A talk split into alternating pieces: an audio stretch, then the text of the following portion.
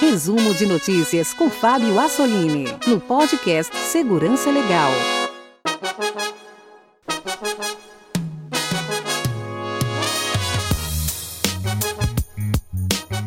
Bem-vindos a mais um resumo de notícias do podcast Segurança Legal, edição 208, gravada em 20 de julho de 2019. Essa é a nossa curadoria de notícias. Para você que não teve tempo de acompanhar o noticiário, aqui nós selecionamos e comentamos as notícias mais importantes da área. Sempre lembrando aos nossos ouvintes que estamos abertos a receber as suas críticas e sugestões para entrar em contato conosco, você já sabe, o nosso e-mail é o podcast@segurançalegal.com. O nosso projeto é mantido pelos ouvintes. Se você gosta dos nossos programas, pense em virar um colaborador. Acesse o site apoia.se barra segurança legal, escolha uma das modalidades de apoio ao nosso programa e entre os benefícios você terá acesso ao nosso grupo exclusivo onde os apoiadores, também eu, Guilherme e Vinícius, comentamos as notícias mais importantes e tudo que ocorre nessa área. A gente também tira dúvidas e conversa bastante com os nossos apoiadores. Também lembrando que todos os links das notícias comentadas aqui estão lá no nosso site ou então aí no agregador, é, no seu agregador de podcasts, na função show notes, você consegue ver o link das notícias que nós comentamos e nós trazemos aqui. E nesta edição. Face App e mais polêmicas do reconhecimento facial. 180 mil roteadores comprometidos. Software espião da NSO desembarca no Brasil. Aprovada a Agência Nacional de Proteção de Dados. Golpe no Uber. Falhas no Zoom, WhatsApp e Telegram. E o drone estraga festas, entre outras notícias. E vamos a elas. Quanto você pagou para criar uma foto com a aparência mais velha ou mais nova? Começamos essa edição do Resumo de Notícias falando sobre a mais nova polêmica na imprensa brasileira, o aplicativo Face App é um aplicativo divertido, mas olha, será que você já parou para pensar quem realmente está oferecendo esse serviço para vocês? O aplicativo Freemium, que ao ser instalado solicita permissão para usar a sua câmera, ter acesso à galeria de fotos e ao seu histórico de navegação, está entre os aplicativos mais baixados pelos brasileiros e também em muitos outros países nas lojas da Apple e do Google nas, nas últimas semanas. Mas olha, o aplicativo não é novo, ele foi lançado em 2017, mas ele entrou na moda depois que celebridades começaram a compartilhar as suas fotos com aparência mais velha, que é aí um dos filtros é, oferecidos pelo aplicativo. Pois bem, o seu fundador, o Yaroslav Goncharov, afirmou em entrevista ao TechCrunch que a empresa dele desenvolveu uma nova tecnologia que usa redes neurais para modificar um rosto em qualquer foto, mantendo foto realista.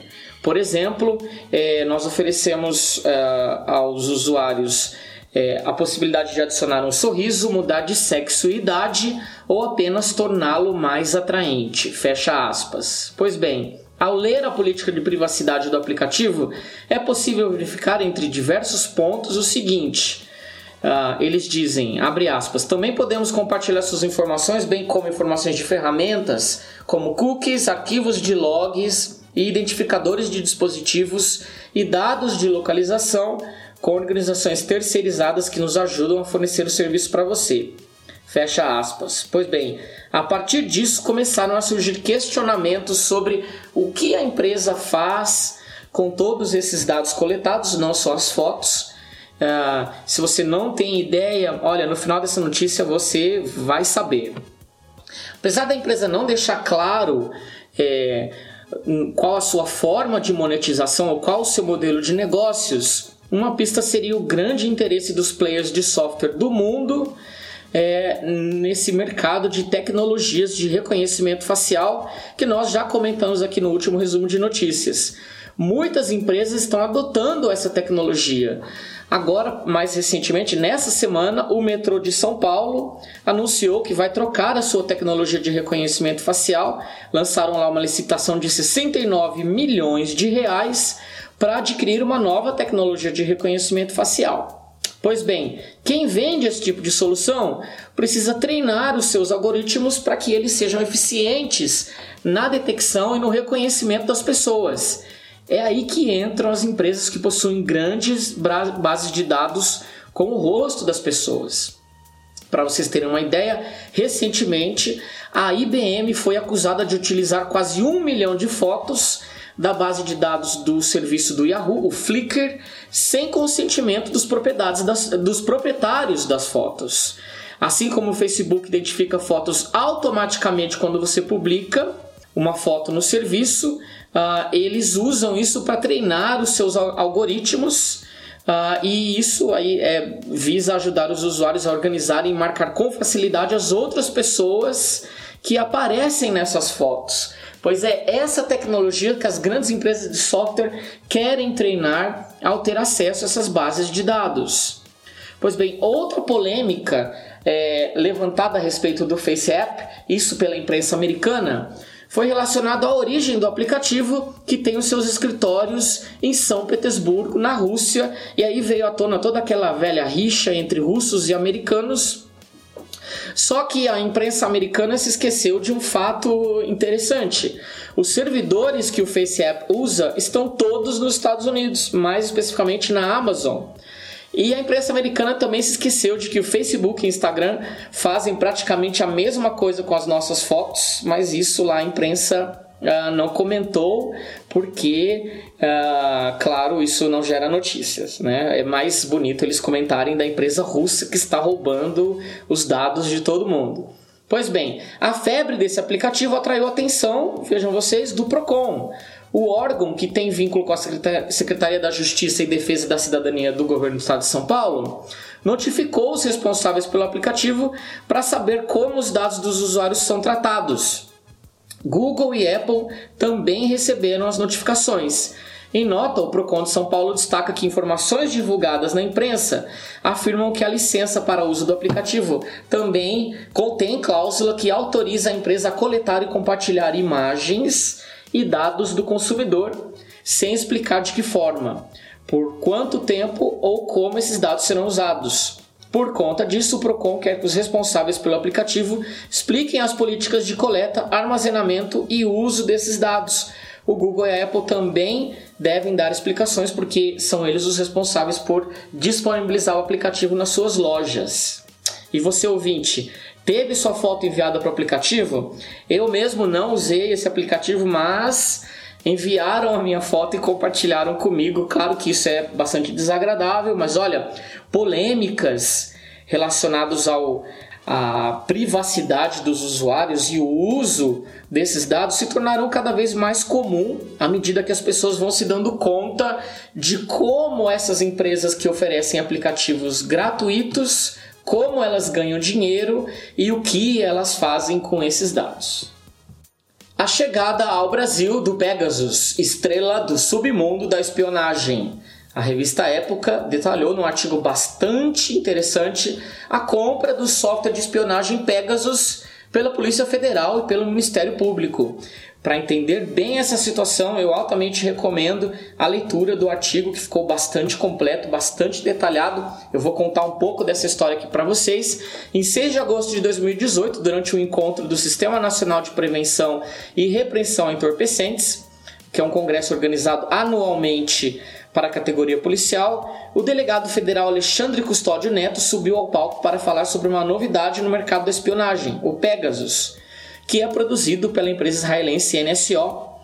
E trata-se aí de um equipamento, não é só software, mas também ele tem um hardware capaz de invadir um telefone celular à distância sem que o alvo perceba e ele pode capturar é, absolutamente tudo que houver no aparelho não há criptografia de ponta a ponta que resista quando você infecta o endpoint, o, o, smartphone, né? Pois bem, o Pegasus identifica e recolhe sorrateiramente desde o histórico de conversas do WhatsApp, do Telegram, até os lugares por onde o alvo passou, quanto tempo permaneceu em cada um, a sua localização, além do som, das imagens do ambiente, por meio da câmera, da câmera do, do do aparelho, também do microfone, tudo isso em tempo real. Não é à toa que uh, governos de todo ao redor do mundo estão adquirindo aí por alguns milhões de dólares o aplicativo como o mais sofisticado sistema de espionagem da atualidade.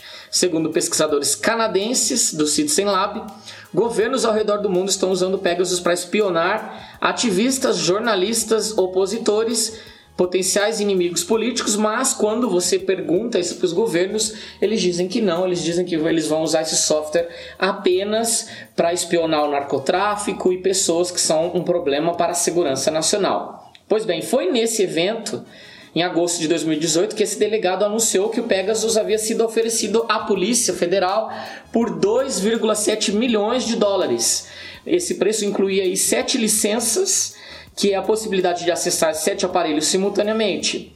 Na prática, é possível acessar um telefone por vez, baixar o seu conteúdo e seguir com invasões em outros aparelhos. Sucedeu-se então a explicação de que tanto a Polícia Federal quanto a Procuradoria-Geral da República estavam juntas nessa negociação com a NSO. E mais recentemente vimos a proximidade do presidente Jair Bolsonaro com o governo de Israel. Isso evidentemente contribuiu para que a NSO, que tem aí entre seus donos um militar israelense, fizesse do Brasil um dos seus potenciais clientes. Em um discurso recente, o presidente afirmou que a cooperação nas áreas de segurança e defesa interessa muito ao governo brasileiro, nesse caso, cooperação com é, o governo de Israel. Pois bem, é, a matéria da época revela também que entre os 136 militares israelenses que estiveram ajudando é, em Brumadinho, os ouvintes, nossos ouvintes vão se lembrar da tragédia que ocorreu em Brumadinho com é, aquela represa né, da, da Vale, onde morreram mais de 230 pessoas. O governo de Israel enviou 136 militares que lá estiveram por 20 dias ajudando nos resgates e na localização dos corpos. Entre esses, esses militares estava quem? Estava o senhor Shalev Ulio, que é nada mais nada menos que o CEO da NSO. E ele seria a letra S da empresa NSO. Ele é um cara discreto, costuma aparecer sempre em roupas pretas e usando óculos escuros.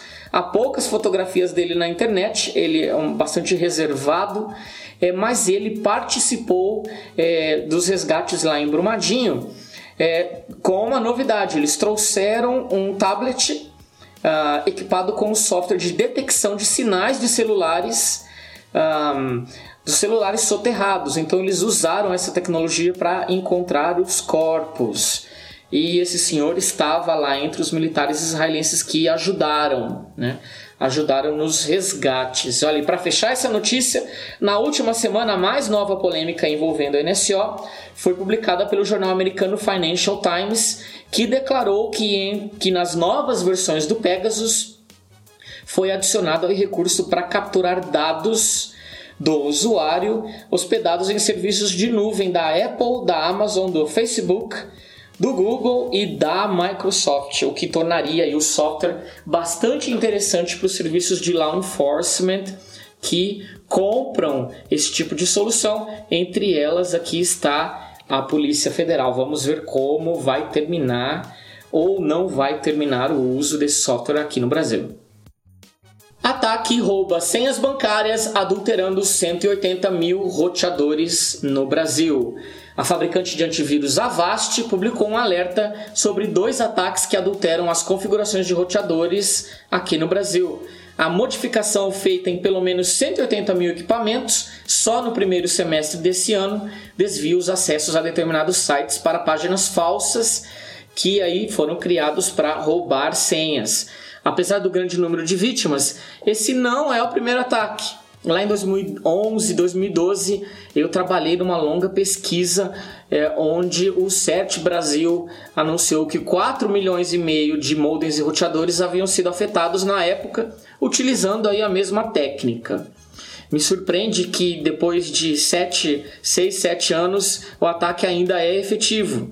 Esse tipo de redirecionamento visa mudar o destino é, na hora de você acessar o site. Ele joga você lá para um site falso para coletar os seus dados, mas ele também pode uh, embutir nas páginas um código de mineração de criptomoedas e ele também pode, é, porque ele, o, ao alterar o DNS no seu roteador, o criminoso controla a sua navegação, então ele pode adicionar esse código de mineração de criptomoedas e ele também pode trocar as peças publicitárias exibidas no site, fazendo com que o criminoso ganhe dinheiro com a exibição dessas propagandas. Os alvos são roteadores domésticos, como esses que as operadoras colocam nas nossas casas. É, o código malicioso injetado nos sites aí é, e após alterar o seu DNS ele vai então começar a é, agir maliciosamente na sua navegação. Pois bem, é, eu vou comentar aqui agora com vocês os modelos é, comprometidos nesse último ataque. Segundo a Avast, os roteadores afetados são da TP-Link, é, dois modelos aqui da TP-Link, um modelo da D-Link que é bastante popular no Brasil, o 2740R, Uh, e também um modelo da A-Link, dois modelos da A-Link, aliás, um modelo da Media Link, um modelo da Motorola, é, Realtron e também o modelo da Secutec. Então temos aí marcas conhecidas e marcas não tão conhecidas, mas no total aí são sete aparelhos que a Avast encontrou e que estão vulneráveis a esse ataque. As seguintes combinações de usuário e senha são programadas no código malicioso durante o ataque para tentar comprometer o roteador. São elas usuário admin e senha admin, uh, 12345, GVT 12345, Vivo 12345, usuário root e senha root e usuário super e senha super. Todas essas nós sabemos que são senhas de fábrica que já vêm configuradas pela operadora e, portanto, se você não quiser ser vítima disso, você já sabe, utilize outra senha. Motoristas de Uber burlam GPS para deixar corridas mais caras. O aplicativo da Uber, assim como de outras empresas, está sujeito aos mais diferentes tipos de golpe. O mais novo deles, noticiado pela Band News aqui em São Paulo, uh, informou que os motoristas estão burlando o GPS do celular para deixar as corridas até 300% mais caras. E o passageiro só descobre isso depois de ter sido vítima e de perceber que o valor da corrida é, está mais cara, foi, foi, cobrado um valor mais caro do que o valor é, informado inicialmente. O golpe, conhecido entre os motoristas como treme-treme, só pode ser aplicado se os motoristas usarem o smartphone Android, que convenhamos é a maioria deles. Ao habilitar a economia de bateria, a localização do GPS fica menos precisa e o sistema é obrigado a dar voltas virtuais em torno do aparelho para encontrá-lo. Ao final da viagem, a economia de bateria é desativada e o GPS finalmente encontra o celular Porém, o trajeto feito virtualmente pelo sistema é registrado como se tivesse realmente acontecido. Com isso, a Uber entende que o motorista percorreu um caminho mais longo e com isso o próprio aplicativo vai atualizar o valor da corrida. Como o celular do passageiro não apresenta nenhuma mudança durante a viagem, ou seja, o percurso percorrido é o mesmo, o golpe é percebido somente quando o trajeto termina e o valor oficial é mostrado no aplicativo. Segundo a Uber, motoristas que praticarem essa irregularidade podem ser descredenciados da plataforma. Os golpes dentro dos aplicativos de transporte, olha, são comuns. Um deles, conhecido, conhecido como golpe do vômito, consiste em informar a Uber sobre uma sujeira supostamente causada pelo passageiro durante a corrida, quando de fato isso não houve. Mas olha, isso mostra para você, ouvinte, como o brasileiro é criativo na hora da fraude. Site Não Perturbe tem falha de segurança em seu lançamento. Lançado na última semana, um site das operadoras de telefonia e TVs brasileiras para que consumidores que não quiserem mais ser importunados pelo telemarketing dessas empresas pudessem se cadastrar. O bloqueio só se aplica ao telemarketing dessas próprias empresas operadoras que integram a iniciativa, entre elas Algar, Claro, Net, Nextel, Oi, Sercontel, Sky, TIM e Vivo, não valendo para empresas de outro segmento. Pois bem, o site foi lançado com bastante publicidade na imprensa e ao fazer o cadastro pediu os seguintes dados: nome completo, CPF, e-mail, além dos números de telefone é, da pessoa a serem incluídas nessa lista de opt-out. é, o site informa que o bloqueio valerá a, depois de 30 dias após a solicitação. E olha, em poucos dias, mais de 1 milhão e 200 mil pessoas se cadastraram nesse site.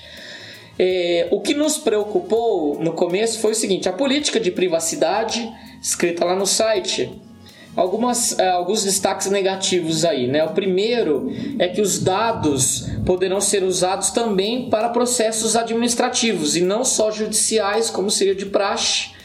É, outro destaque aí da política de privacidade é que pessoas, tudo bem, autorizadas, né?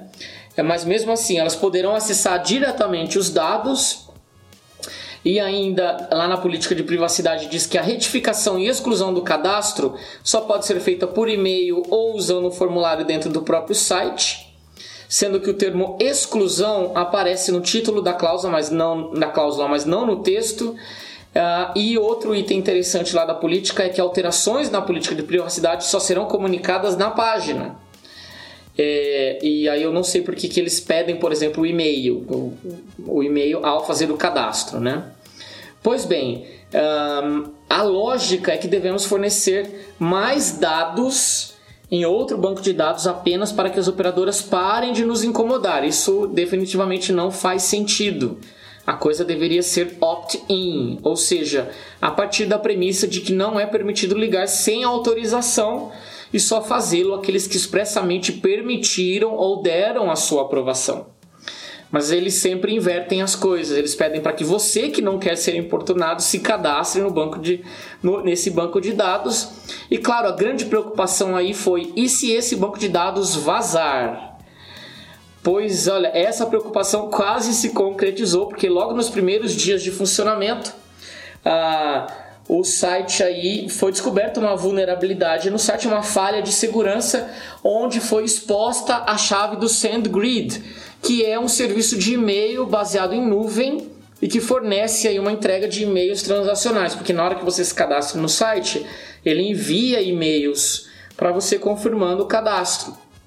Pois bem, um, da posse dessa chave, um usuário malicioso poderia usá-la para enviar e-mails se passando pelo site, até com todas as validações de segurança que o e-mail real do site teria. Uh, e também Uh, sendo que esse, um cenário de ataque aproveitando os vazamentos de e-mails seria um ataque de phishing, usando as credenciais do próprio site. Então é uma vulnerabilidade grave aí que foi descoberta existente no site e que depois de comunicado aos responsáveis pelo site, que é a Sindtele Brasil, eles corrigiram essa vulnerabilidade, mas não deixa de ser preocupante mais um banco de dados aí com muitos dados pessoais nossos. Extensão maliciosa que roubava dados pessoais foi baixada 4 milhões de vezes. Uma reportagem bastante interessante publicada pelo site Ars Technica detalhou que algumas extensões bastante populares é, que tecnicamente eram usadas para melhorar e adicionar novos recursos de navegação ao Google Chrome e também ao Firefox estavam coletando e vendendo dados pessoais dos seus usuários, incluindo aí uma lista de páginas visitadas e até mesmo fotos visualizadas. Ao total são seis extensões, o nome delas Hover Zoom, Speakit, Super Zoom, SaveFrom.net, FairShare, FairShare Unlock e Panel Measurement. Quatro dessas extensões estavam disponíveis apenas para o Google Chrome e duas também no Mozilla Firefox. Em conjunto, essas seis extensões foram baixadas mais de 4 milhões de vezes. Segundo a reportagem, todas as seis extensões revelam em seus termos de serviço ou políticas de privacidade que elas podem coletar dados do usuário. O Panel Measurement e o Fair Share Unlock foram os únicos que especificamente disseram que coletam dados da atividade do navegador.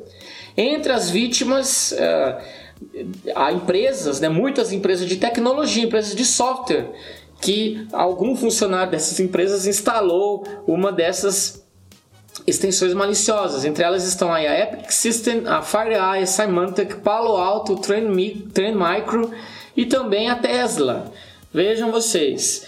Uh, e o artigo da Ars Técnica é bem interessante ao mostrar uh, screenshots, ao mostrar prints dos sistemas e dos dados pessoais coletados por esse tipo de extensão maliciosa. O Google e a Mozilla desativaram essas extensões, removeram elas das lojas depois que eles foram alertados. Mas olha, ouvinte, é muito importante você também tomar cuidado e escolher muito bem as extensões que você instala. Falha em WhatsApp e Telegram abrem espaço para manipulação de arquivos. Arquivos de mídia do WhatsApp e do Telegram podem ser expostos e manipulados por invasores devido a falhas dos aplicativos na versão Android. Essa pesquisa é, publicada e descoberta pela Symantec. De acordo com o estudo, aplicativos em sistemas Android podem uh, usar o armazenamento externo e interno para salvar arquivos. No primeiro caso, o, arquivo fica legível e pode ser aí, modificado por outros aplicativos ou outros usuários. No segundo, ele é acessado apenas pelo próprio aplicativo. O problema chamado de Media File Jacking decorre de um intervalo de tempo entre o momento em que os arquivos recebidos pelo aplicativo são gravados no armazenamento e quando eles são acessados por outros aplicativos no armazenamento externo. Essa janela aí de tempo é uma oportunidade para que invasores intervirem e para que eles manipulem os arquivos de mídia sem o conhecimento do usuário. Fotos, vídeos, documentos corporativos, faturas e áudios podem ser acessados. Segundo a pesquisa da Symantec, um, semelhante a uma corrida entre o invasor e o aplicativo que está carregando os arquivos, essa falha permite que o invasor tenha acesso a essas fotos e vídeos uh, e o usuário não vai se dar conta. Pois bem, por padrão, o WhatsApp salva arquivos de mídia recebidos no armazenamento externo, como a galeria de fotos, por exemplo. Já no Telegram, o usuário precisa ativar recursos do aplicativo para que isso aconteça.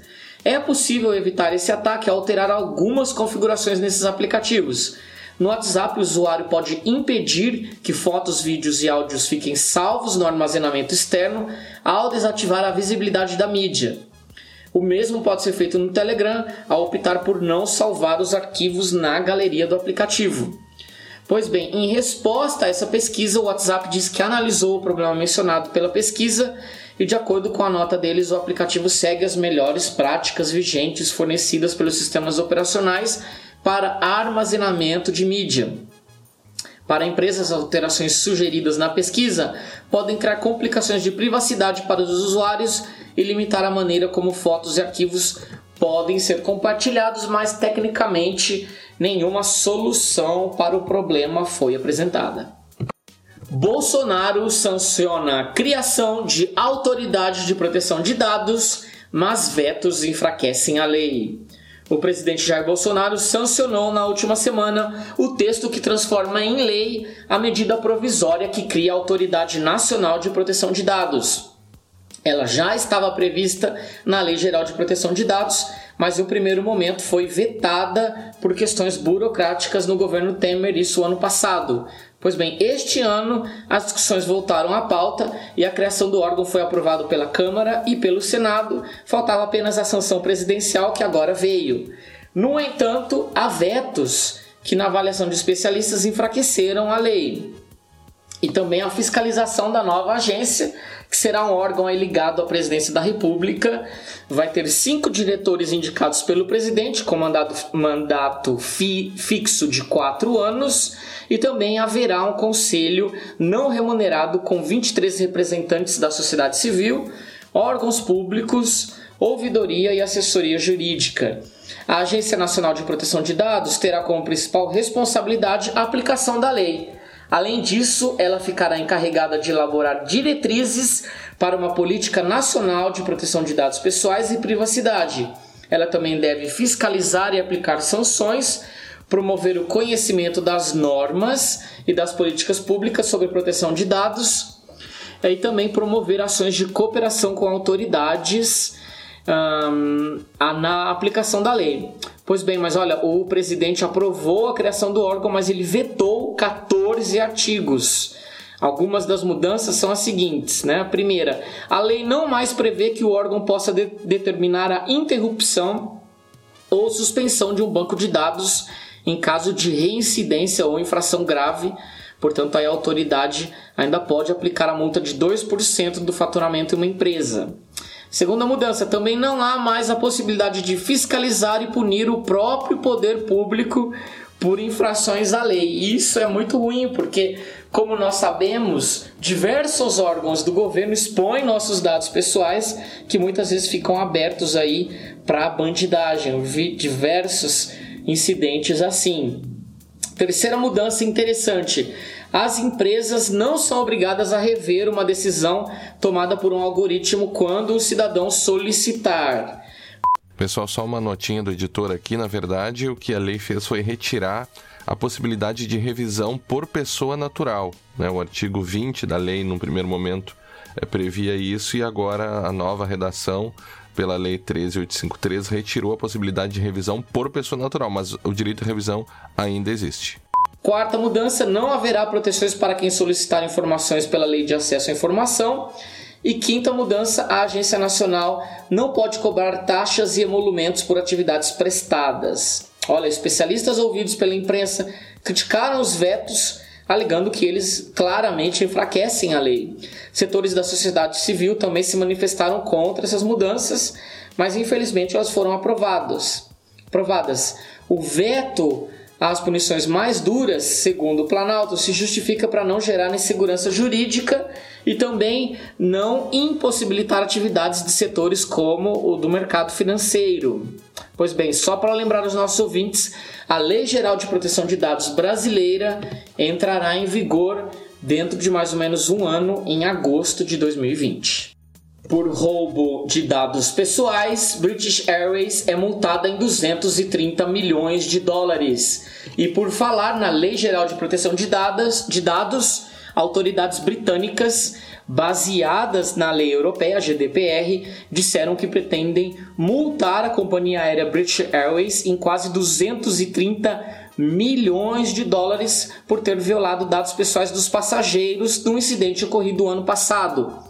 Olha, essa pode ser a maior multa aplicada uh, da nova Lei Geral de Proteção de Dados Europeia contra uma empresa pelo uso indevido de dados pessoais dos seus clientes, segundo a acusação.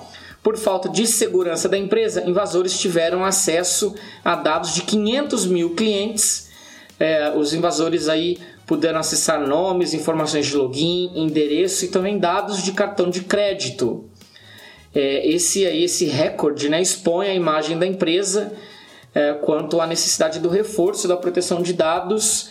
E interessante que essa multa foi aplicada pelo ICO, que é um órgão britânico uh, responsável por aplicar essas, é, essas, essas penalidades nacionalmente. Olha, se isso está acontecendo na Europa, eu quero ver como será no Brasil o ano que vem. Falha grave encontrada em aplicativos de teleconferência da Zoom. O servidor web instalado pelo software de conferências online Zoom, isso no sistema macOS, ah, ele não é desinstalado junto com o programa. Ele fica lá instalado, mesmo que o usuário escolha remover o aplicativo da Zoom. E imaginem vocês o que acontece. Esse aplicativo instalado ele permite com que o invasor instale vírus no computador apenas com a visita a uma página web. Essa brecha de segurança gravíssima foi confirmada pelo, pelos especialistas de segurança da empresa AssetNote e também pelo pesquisador Jonathan Leschutz, que foi o, o pesquisador que realmente encontrou essa falha.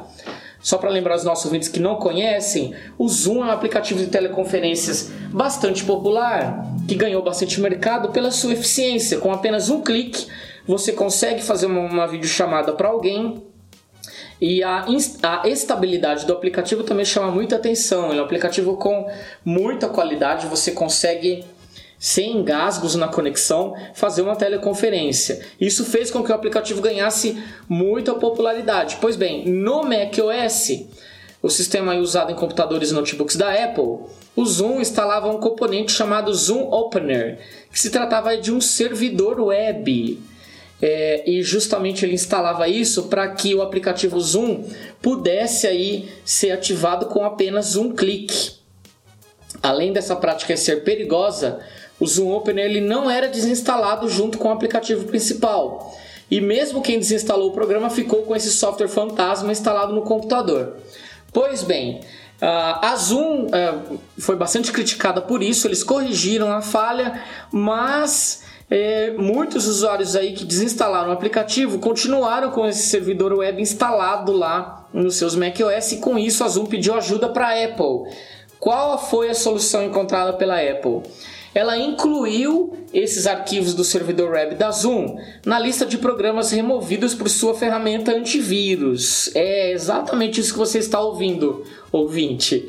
Uh, a Apple tem uma ferramenta de remoção de malware, é um antivírus né, dentro do seu sistema que a própria Apple utiliza para remover aplicativos maliciosos encontrados na sua plataforma. E qual foi a solução encontrada? A Apple adicionou esses arquivos do Zoom nessa ferramenta para remover uh, esse servidor web que ficava instalado quando o usuário desinstalava o aplicativo Zoom. Uh, na prática, né, o, o, esse servidor web ele é reconhecido como um vírus e removido por essa ferramenta da Apple, mas é interessante a forma usada pelas empresas para resolver o problema.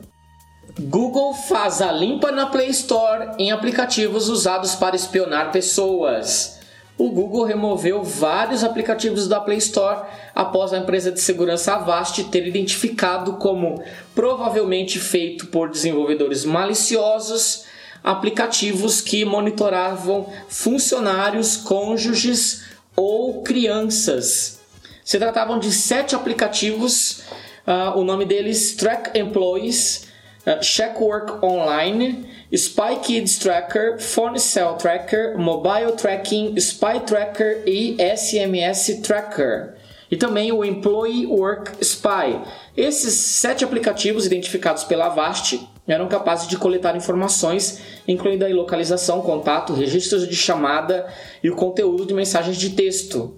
Pois bem, de acordo com a pesquisa da Avast, eles também eram capazes de interceptar mensagens enviadas pelo WhatsApp, pelo Viber se o dispositivo uh, onde foi instalado esses aplicativos espiões fosse alvo de root. A Avast também afirmou que esses aplicativos foram instalados mais de 130 mil vezes uh, e aí alguns deles dificultavam a desinstalação.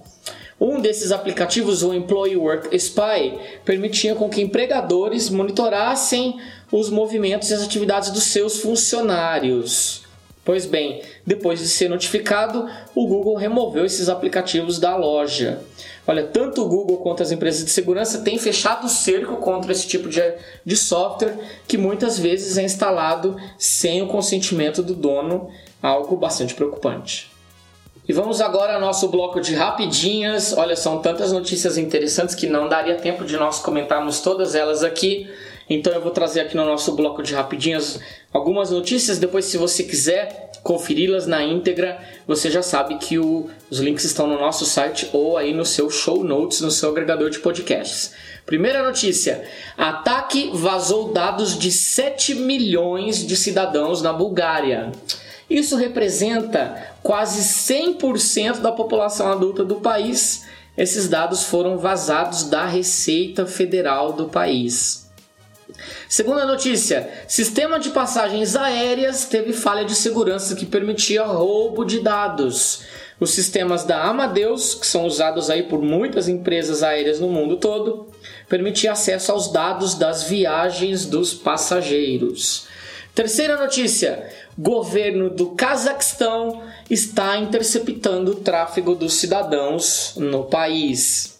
Para isso, o governo exige, passou a exigir a instalação de um certificado digital no sistema se o usuário quiser ter acesso à internet. E isso, claro, permite aí com que o governo capture esse tráfego, incluindo tráfego aí seguro é, em conexões SSL, né?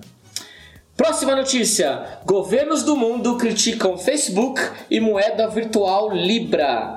Olha, o Facebook vai ter que repensar e redesenhar a estrutura da Libra depois que o grupo dos sete países mais ricos do mundo, G7, criticou duramente a empresa.